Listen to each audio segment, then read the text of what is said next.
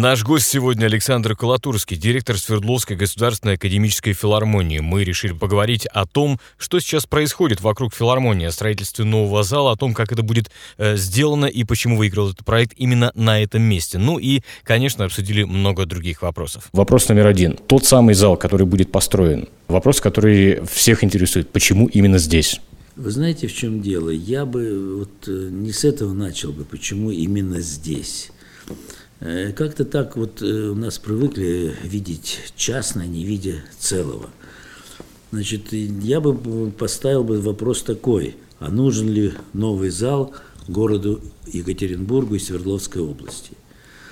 Могу вам сказать, что вот мне кажется, что этот вопрос даже немножко перезрел.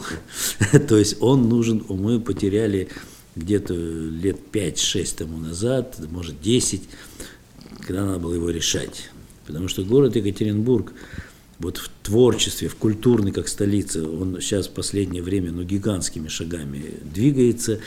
Но я не говорю про филармонию, мне здесь неудобно немножко говорить, но в принципе мы тоже колоссально увеличили свою деятельность только потому, что она востребована. Не потому, что нам делать нечего, а потому, что она востребована. И в-третьих, э, Свердловская область, и это очень мощный экономический такой центр, и вот этот зал играет еще очень большую роль с точки зрения инвестиционной привлекательности, и с точки зрения развития туризма, и с точки зрения вхождение области и города в мировое пространство. Ну, видите, все-таки не нами изобретено это все правила. И вот э, филармонич... акустические филармонические залы – это верхний такой апофеоз э, вот таких инфраструктурных проектов везде, во всех крупнейших городах мира. И если мы замахиваемся на, на Экспо, если мы замахиваемся на такие очень крупные мероприятия, как саммит, вот на следующий год будет, как и на пром, как это, конечно, город Екатеринбург должен иметь такой зал. Это первый тезис. Почему вот я считаю, что вот сейчас и пошла эта так работа такая усиленными темпами, потому что вот созрело вот это обстоятельство. Второй вопрос, где он должен быть, этот зал? Значит, здесь э, много подходов, много разговоров, и действительно за 12 лет, сколько вот э, филармония занимается этими вопросами, то в принципе было рассмотрено очень много мест – и по каким-то э, всевозможным разным причинам они почему-то вот кем-то что-то не воспринималось. И когда уже подошел серьезнейший вопрос, э, уже так, практический вопрос по месту, то тогда как бы вот было два, рассматривалось два места. И, и вот точку, чтобы вот именно это выбрать это место – сыграло несколько, наверное, условий. Ну, не условий даже, а как-то причин, что ли, правильнее. Первое – это архитектурная общественность вот из тех двух мест, которые у нас как бы на последние уже вопросы рассматривалось, притом рассматривалась не филармония, естественно. Филармония была, так сказать, в лице пользователя, вот, и рассматривала. Вот, и были плюсы Э, того места, это возле, помните, возле космоса там были разговоры, и вот здесь.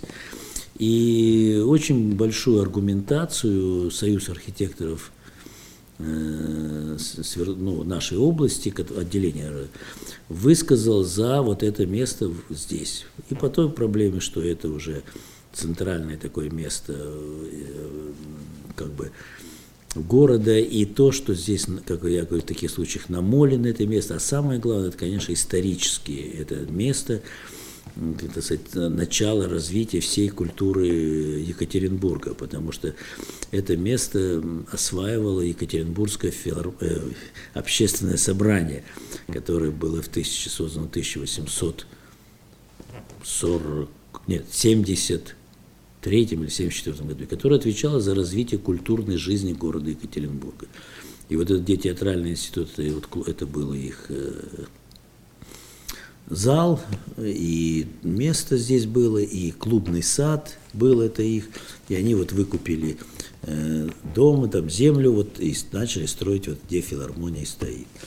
Вот, и там было в саду Вайнера, ой, Вайнер, извините, в клубном саде были и концерты летние там, ну, правда, там такие маленькими всеми такими, не сравнить сейчас с задачей, что возможностями, и так далее. Потом в 50-е годы здесь было уже сад Вайнера, и там была танцплощадка, которая очень, так сказать, была любимая народом, потому что там можно было и потанцевать, и подраться, и все, что было. И когда ее убрали, так вот ностальгия еще у старшего поколения идет.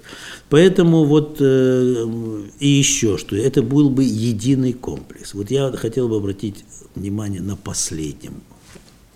Потому что наш зал, который сейчас мы имеем, вот, если бы мы разрывались в разных местах, то это получалось бы, что надо было делать инфраструктуру и там, и здесь управленческую, и там, и здесь. И в том, что люди должны были, так сказать, тоже привыкать туда-сюда ходить и бегать. Вот. Это и такой культурный центр, который гораздо больше имеет возможности, естественно. Все-таки четыре зала – это уже очень серьезно. Ну вот, как для примера, что в России, даже в Москве, в Санкт-Петербурге нет филармонического комплекса с четырьмя залами. Есть дом музыки с тремя залами, но с четырьмя нет. Поэтому вот это такой вот действительно мировой замах, которым я считаю, что достоин города Екатеринбург. Скажите, вопрос такой. Вот я видел проект э, бюро Захи Хадид. Скажу честно, он мне очень нравится. Вот честно, эстетически очень нравится. Но вопрос, который у меня возникает, а что позволит он делать такого, что не позволено было делать раньше? Я не знаю, в плане том же самом акустическом, в плане, может быть, численности э, зрителей. Я в плане, в плане каких-то ограничений, что, например, вот э, вы приглашаете, пытаетесь пригласить какую-то звезду или какой-то оркестр, и вам говорят, мы не сможем приехать, потому что у вас нет... Не, не, не так. Не так, я вам сейчас расскажу. Если вы хотите знать, мы очень много уже работаем и пытаемся. Значит, первое, что я хотел бы всем как в интервью сказать – к сожалению, город Екатеринбург очень известен, Свердловск очень известен в нашей стране, но он совершенно неизвестен за рубежом. Всего он открылся в 1991 году, он был закрытым. Мы просто это проходили. С 1994 года мы начали входить в концертное пространство. Первые концерты были что даже вот э, в Германии учителя э, брали указку, карту и слушателям начинали показывать, где это, что это, и, и что такое Урал, и что такое там город какой-то там. Поэтому шлейф вот этого неизвестности, он очень сильно тащится. Во-вторых, э, за рубежом в концертном пространстве, в мировом концертном знаю только два города. Максимум три. Российских? Да, Москва, Санкт-Петербург и Новосибирск, Сибирь. Ну, сейчас Владивосток, естественно, там и так далее. Екатеринбург это на карте так редко-редко стало, стало чуть-чуть пробиваться. Вот. Но сейчас уже в Европе знают про наш оркестр и знают откуда, что там уральские, тут уже, слава богу, с 94 -го года. Но для действительно больших коллективов состав это неизвестное место. И поэтому нет причины сюда ехать. Я не говорю, они не выставляют малый зал, там у нас не помещается, там, потому что э, здесь должно быть два интереса. Первый интерес – это, конечно, творческий, а второй интерес – это финансовый. Творческий интерес мы ничего не можем предоставить, ни зал с э, мировой, ни, так сказать, э, так сказать, интересный, так сказать, на пиаровским, так сказать, моментом где-то. Нет, нет, ничего. Вот как только зал начинает новый, хоть реконструкцию, например, в Омске, например, в Новосибирске, например, там еще где-то, это сразу в мировом концертном пространстве становится точкой. И уже это интересно, послушать, посмотреть, поиграть, там галочку поставить. У нас пока этого нет. Второй финансовый вопрос. Да, мы сейчас с Москвой и Санкт-Петербургом пытаемся делать совместные проекты, потому что э, это тоже экономически выгодно, иначе это, самостоятельно это очень-очень, никто не едет на один концерт и так далее. Но мы не равных весовых категориях. У них залы 1560, 1600, а у нас зал 700 мест. Э, условия одинаковые, да еще даже расходов больше у нас. Вот. И тем не менее, значит, мы, получается, уже в два раза дороже должно быть и так далее. Мы вынуждены, спрос не тот, Сейчас, тем более, в последнее время и тоже мы понимаем, что в обществе. Поэтому это тоже э, очень резко снижает все возможности. Напомню, что с нами сегодня Александр Кулатурский, директор Свердловской государственной академической филармонии. Это радио «Комсомольская правда». Мы прервемся для блока рекламы. Оставайтесь с нами. Гость в студии. Напомню, что сегодня мы разговариваем с Александром Колотурским, директором Свердловской государственной академической филармонии. Я не говорю о том, что когда построят зал, все сразу побегут в зал, все сразу ринутся в зал. Нет, конечно. Это большая работа, трудная работа. Я думаю, что если все пойдет, то коллектив наш должен уже начинать с сегодняшнего дня, завтрашнего дня к этому готовиться думать, как это сделать, какими планами. Ну, даже для примера, вот самая крупная филармония по стоимости в Гамбурге, Эльба, Эль, на Эльбе, значит, э, этот, эм, который там чуть ли не 670, там сколько, больше 600 миллионов евро стоил, то даже когда они сдали, они открылись через год. То есть год у них ушел на составление, на объяснение, все такое, а потом они начали работать. Это очень серьезно, и очень освоение таких залов очень серьезно. Поэтому вот э, мне кажется, мне кажется, что э, это совершенно другая привлекательность. Мне даже из Москвы звонили архитекторы, вот когда конкурс был объявлен, и когда были известны победители, первые слова, которые я как удивился, честно сказать, было говорить о том, что ой, к вам же сейчас на этот объект будут просто туристы просто приезжать. Даже не о концертах, а разговор шел, а просто туристы. Потому что эта фирма, ну, в России она мировая, конечно. Вот э, в России, извиняюсь, э, нет этих объектов. Э, вот единственное, что они там в Сколково начали, там со Сбербанком один объект. Но это не зал и ничего. Вот. И я вчера, позавчера смотрел как раз э, такой э, фильм BBC, или это 10 э, лучших архитектурных проектов мира. Так вот, проект за, за, Захи Хадид стоит на втором месте. А вы, кстати, принимали какое-то участие в... Э, было же несколько проектов представлено, да, в, э, собственно, в выборе. Было, Чье тут слово было? было? Нет, было жюри, было представлено 8 проектов. И 15 человек жюри, ну, будем так говорить, не собираясь, каждый рассматривал проект зашифрованный, никто не знал, какого это, какой архитектурной группы, вот. Э, и, в принципе, оценивался вот по места. А потом по сумме мест это определялось э, жюри, какие места. Вот этот первый проект, он, он занял первое место с большим отрывом. Но дальше там уже были маленькие отрывы. Но это было такое с первым отрывом, потому что это действительно мировой такого уровня вот, э, зал. Ну, вы знаете, в чем дело? Я думаю, я думаю, что и много будет еще вопросов с точки зрения реализации этого проекта. Очень много вопросов, потому что замахнувшись на мировые, так сказать, величины, мировые уровни, мы все должны прекрасно понимать, что они тоже играют по своим правилам, а не по нашим правилам и по нашим подходам и нашим, знаете, как всегда, строители, проектировщики. Там, там этого не проходит. Там, если уж они ставят свою свой так сказать, знак, то это вот полностью управление такое. И это действительно нам не совсем привычно, нам не этой стоимости, и все, все, все, все, все. Но это строится на века. Если уж такое сделаем, то это действительно будет уникально просто. Э, вопрос. Э, каковы сроки и за чей счет банкет? Э, вы знаете, в чем дело? Это вопросы не ко мне, конечно. У нас есть проектный офис. Но вы все равно в курсе, скорее всего. Я в курсе намерений, но не реализации, потому что здесь уже э, нам, наша власть здесь полностью заканчивается. Вот э, мы тут можем советоваться, мы можем, так сказать, участвовать, но не нам принимать решения.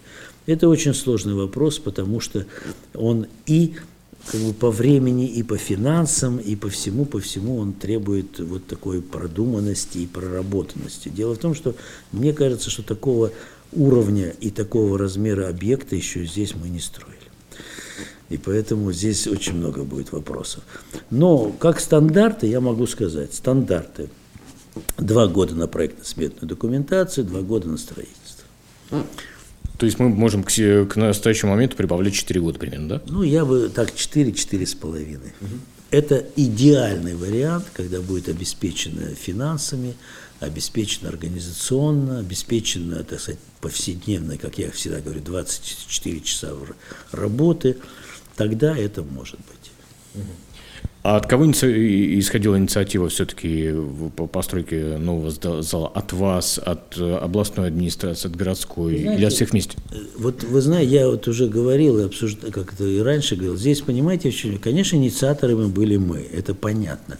И мы это уже занимаемся 12 лет, этим инициируем. Не вчера придумано, так сказать. Нет.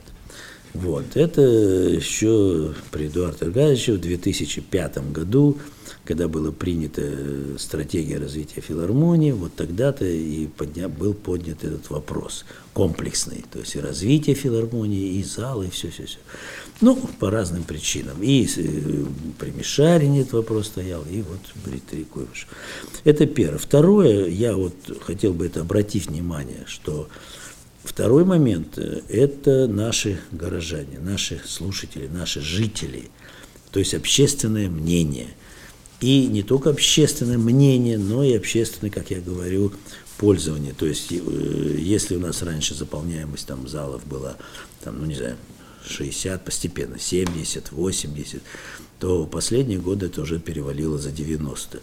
И то есть люди, э, ну, общество доказало то, что это необходимо. Это не какие-то там, знаете, э, просто так захотели и все вот филармония захотела. Ну и третий момент, это, конечно, органы власти, это губернатор э, лично, потому что он понимает, понимает цель и развитие, и для чего это надо. То есть здесь вот я считаю, что с трех сторон э, вот созрели эти условия, вот сошлись звезды, и это пошло. Конечно, инициатива за губернатором. В прошлом году было издан э, распоряжение – о создании такого проектного офиса начала работ. Потом было второе указ, это было о конкурсе международном, и вот сейчас вышел буквально третий указ, вот несколько дней тому назад, о том, что это э, приоритетное что строительство входит в приоритеты губернаторских программ, вот, э, то есть здесь уже. То есть это вот таких три распоряжения, которые шли от органов власти.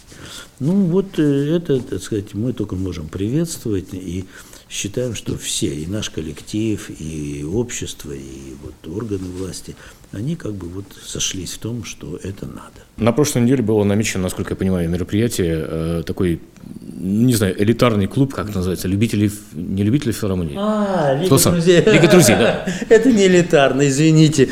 Вот понимаете, в чем дело? Я даже написал где-то или сказал, что... А, в интервью я сказал, какое счастье, что вдруг пресса и наши жители обратили внимание к Лиге друзей филармонии который существует с 1998 года.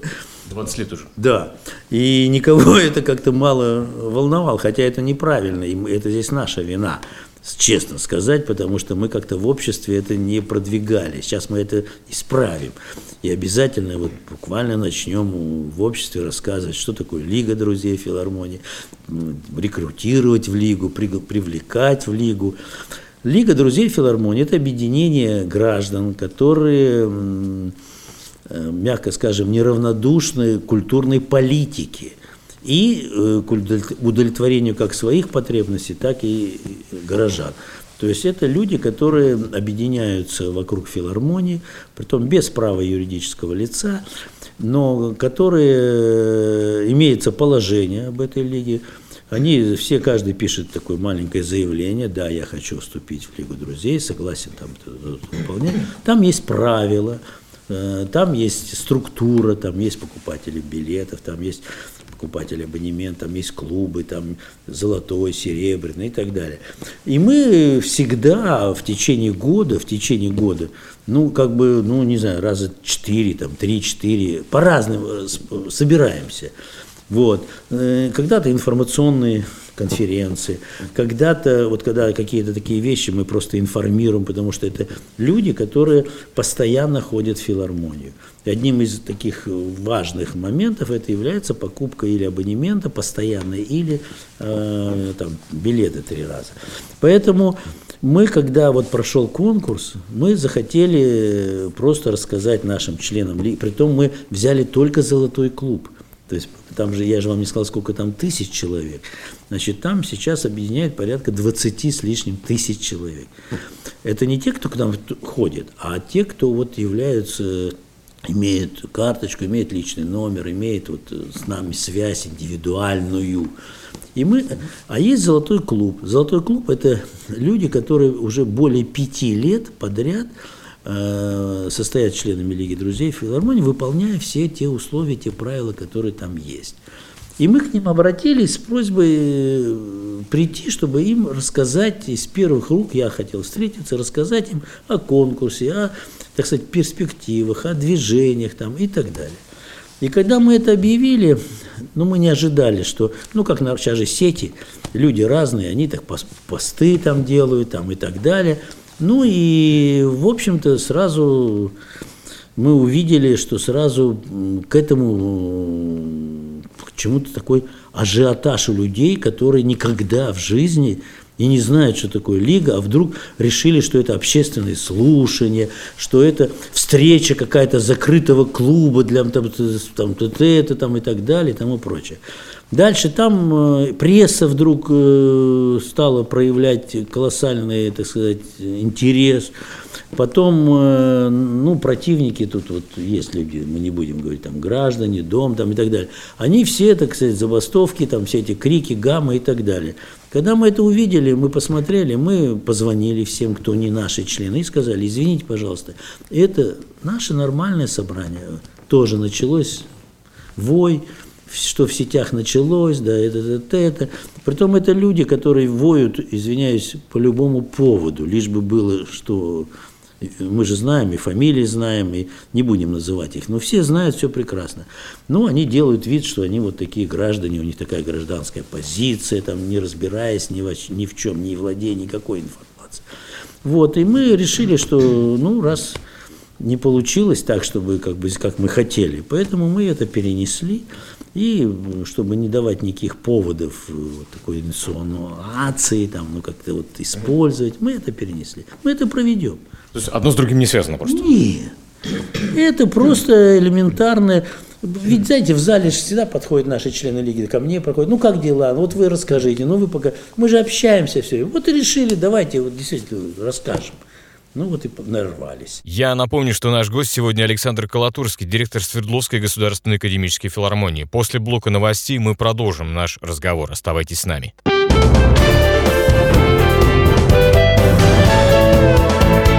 Гость в студии. Это радио «Комсомольская правда», и напомню, что наш гость сегодня Александр Николаевич Колотурский, директор Свердловской государственной академической филармонии. Слушай, а можно будет хоть э, в следующий раз попасть глазком посмотреть, не являясь членом лиги? Почему? Это же не закрытое нет, мероприятие? Нет, мы договаривались, как раз мы обсуждали здесь, что делаем с прессой. И мы, даже, даже такое вот, было такое принято решение, ну, предварительное раньше – Пожалуйста, мы даже договорились, что мы их приглашаем. Без права там, это не пресс-конференция, это не вопросы-ответы. Хотят подсъемки, хотят, так сказать, понять, а что такое. Да, пожалуйста, приходите, слушайте, так, смотрите и так далее. Тем более, что я повторяю, что мы, наверное, проведем, вот буквально, я думаю, что в конце ноября мы проведем такую пресс-конференцию, попробуем провести по поводу вообще лиги, пригласить людей, рассказать. Именно для прессы, что такое Лига друзей филармонии. Показать все, как да, есть. Да, да, да, этот процесс. Потому что там есть люди, которые 50 лет ходят, которые 20 лет ходят, которые там 5 лет ходят, которые молодые. Вот вчера я был на концерте, целый ряд сидел молодых людей. Я сам удивился в 13 ряду, так посмотрел. Принято, ну это правда, что большинство слушателей у нас старшего поколения. И когда подходят люди к 40, там чуть больше, они почему-то их тянут, начинают тянуть и к такому. И это, это во всем мире, это не то, что мы там придумали. Поэтому мы из по лиге это отдельная песня, и мы будем ее делать. Ничего здесь закрытого нет. И, кстати, вот в Лиге друзей, в положении там написано, что человек берет на себя продвижения вот духовности вот в, в, обла- в городе. И вот мы их привлекаем для информации, привлекаем для того, чтобы они рассказывали, там, лоббировали наши интересы. Это нормальное вот такое общество. Клуб друзей, другими словами. Да, и так и называется. Скажите, какой процент э, вашей работы посвящен хозяйственной деятельности? Ну, общехозяйственной, такой в широком понимании, конечно, слова, а какой творческой? Как бы вы это разделили? Вы знаете, в чем дело? Я бы, наверное, немножечко не так ответил, если вы позволите. Во-первых, филармония – это крупная организация. У нас 400 человек работающих. Поэтому направлений очень много деятельности. Не только концерты здесь, это и просветительский, виртуальный концертный зал, это фестивали, это, ну, я вам поверьте мне, что это очень много. И я являюсь, как бы вот по-русски, я директор, никакой не генеральный, никакой ничего, простой советский директор. Но я, вот если так уж, я general менеджер, то есть я основной. И моя задача не заниматься прямо текучкой. Там. У меня есть департаменты, управления, замы, которые, так сказать, занимаются тактикой, а я должен больше заниматься стратегией, я должен заниматься больше э, созданием условий для деятельности в целом филармонии, для артистического персонала, для слушателей, для вот, общекультурного развития. Поэтому у меня оно нет такого, что я вот, я вот у меня неделя вот план, у меня каждая неделя я, у меня встречи с замами, с направлениями. И в какой-то определенный период э, какие-то есть э, такие важные направления. Ну, например, вот сейчас у нас каждый день мы будем собираться планирование. Хотя у меня есть первый зам по художественной деятельности, который отвечает за все это дело, но тем не менее, мое дело второе еще это координация. Вот раз в связи с тем, что основных три направления основных, это художественное, это маркетинг и организационное. Вот моя задача вот координация и соединение. Поэтому у меня нет такого, что я занимаюсь вот больше этим, меньше этим и так далее. Это было бы неправильно, если мы говорим о развитии в перспективе. Главная моя задача, я вижу, это, конечно, создание условий, в том числе стратегического планирования. Поэтому зал концертный – это стратегическое планирование. Тем не менее, вот есть, я, уж простите, я опять за свое, по-журналистски. Есть тот самый дом, который планируется к сносу, да, тем более, что сейчас мы знаем перспективу, которая будет, те самые обозначенные там два года на проектно-сметную документацию, да. то это примерно так будет, да? да. Мы поговорили с жильцами этого да. дома, там есть одна ошибочка. Понимаете, в чем дело? Ну, как всегда, немножко мы опаздывали в своих действиях, как всегда. И поэтому я, конечно, приношу сочувствие вот нашим жильцам, потому что они действительно правы в чем? Что они информацию получили совершенно из других источников, которые, так сказать, непонятны. И у них сразу возникли естественные мысли о том, что вот их ни во что не ставят, и они, их интересы – это ерунда. Для кого-то там Калатурский Гитлер там и так далее и тому прочее. До такого доходил даже? А? До а такого доходил? Ура-ру написала. Что, да, что там Колотурский, то есть сравнили меня с Гитлером. Ну, на здоровье. Вот. И я вот первое, что хотел бы сказать, потому что, конечно, конечно, люди все равно всегда стоят на первом пути. Просто они все узнали от прессы, это по оформлению, когда земельный участок э, делали новый план межевания и так далее, они должны были его опубликовать, не опубликовать, они его должны провести были общественные слушания там и так далее. Там, и они его опубликовали, и УРАРУ, и все остальные моментально раздули, как это все это. Вот, и действительно не было принято, не было выработано механизма до конца, вот сейчас он уже выработан, и поэтому буквально я думаю, что вот, ну, знаете, как всегда, вот такая машина такая медленно. Но начнется. И она уже должна была вот с этой недели уже организационные моменты. И я думаю, что с людьми будут э, в первую очередь разговаривать и предлагать выкупать эти квартиры. Никто не собирается танком проехать по, так сказать, это выбросить на улице, там, заплатить копейки и так далее. Ну, там же, это как всегда же договор, потому что правильно, можно же с одной стороны еще и реальность. Я, я с этим домом и с жильцами этим дома имею опыт общения с 2007 года. У вас же там квартиры есть, в смысле вы купили на Филморе, 5 квартир? В этом деле. Мы такие же собственники, мы имеем почти 15% квартир там наши. Но не в этом дело. Мы дело в том, что мы строили э, пристрой, и тогда уже у нас началась война с теми же самыми людьми, которые сейчас начинают поднимать этот же самый вопрос. Как опыт, я просто вот рассказываю, что когда мы выкупали 4, должны были выкупить 4 квартиры в связи со строительством, мы обратились к этим людям, предложили им, трое согласились, мы, ну, такая, ну, цена была больше, чем рыночная, я это не скрываю, ну, приемлемая. Ну, одна, так сказать, пришла ко мне здесь в кабинет, и сказала, вот вы мне должны заплатить в четыре раза больше, чем она стоит, тогда, если вы мне эти деньги не дадите, я остановлю все ваше строительство. Ну, естественно, я не, не мог согласиться на эти э, условия, и война шла где-то три года. Она писала кляузы, что она только не делала, везде, от Путина до чего. Ну, постепенно потом мы за клевету обратились в суд, ей там присудили небольшие деньги, и она сразу закрылась. Поэтому я что могу сказать? С этим домом я еще раз хочу принести вот свои извинения не за себя, а за вот общую ситуацию, которая получилась со слушать, с жителями. И думаю, что здесь нужен такой вот компромисс интересов. Потому что действительно кто-то вообще не хочет двигаться, это я понимаю тоже. Но, с другой стороны, есть интересы государства, есть интересы города, есть интересы... Это всегда было и есть. Такой вопрос. Говорят, что вы заказали экспертизу о признании дома аварийным. Это на самом деле так или нет? Нет, не признание дома аварийным. Это неправильно поставлен вопрос. Значит, э, да, действительно, мы, как вы, вы понимаете, что мы имеем эти квартиры давно.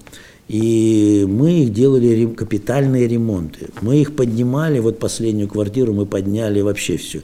И там вынуждены были менять все, что угодно.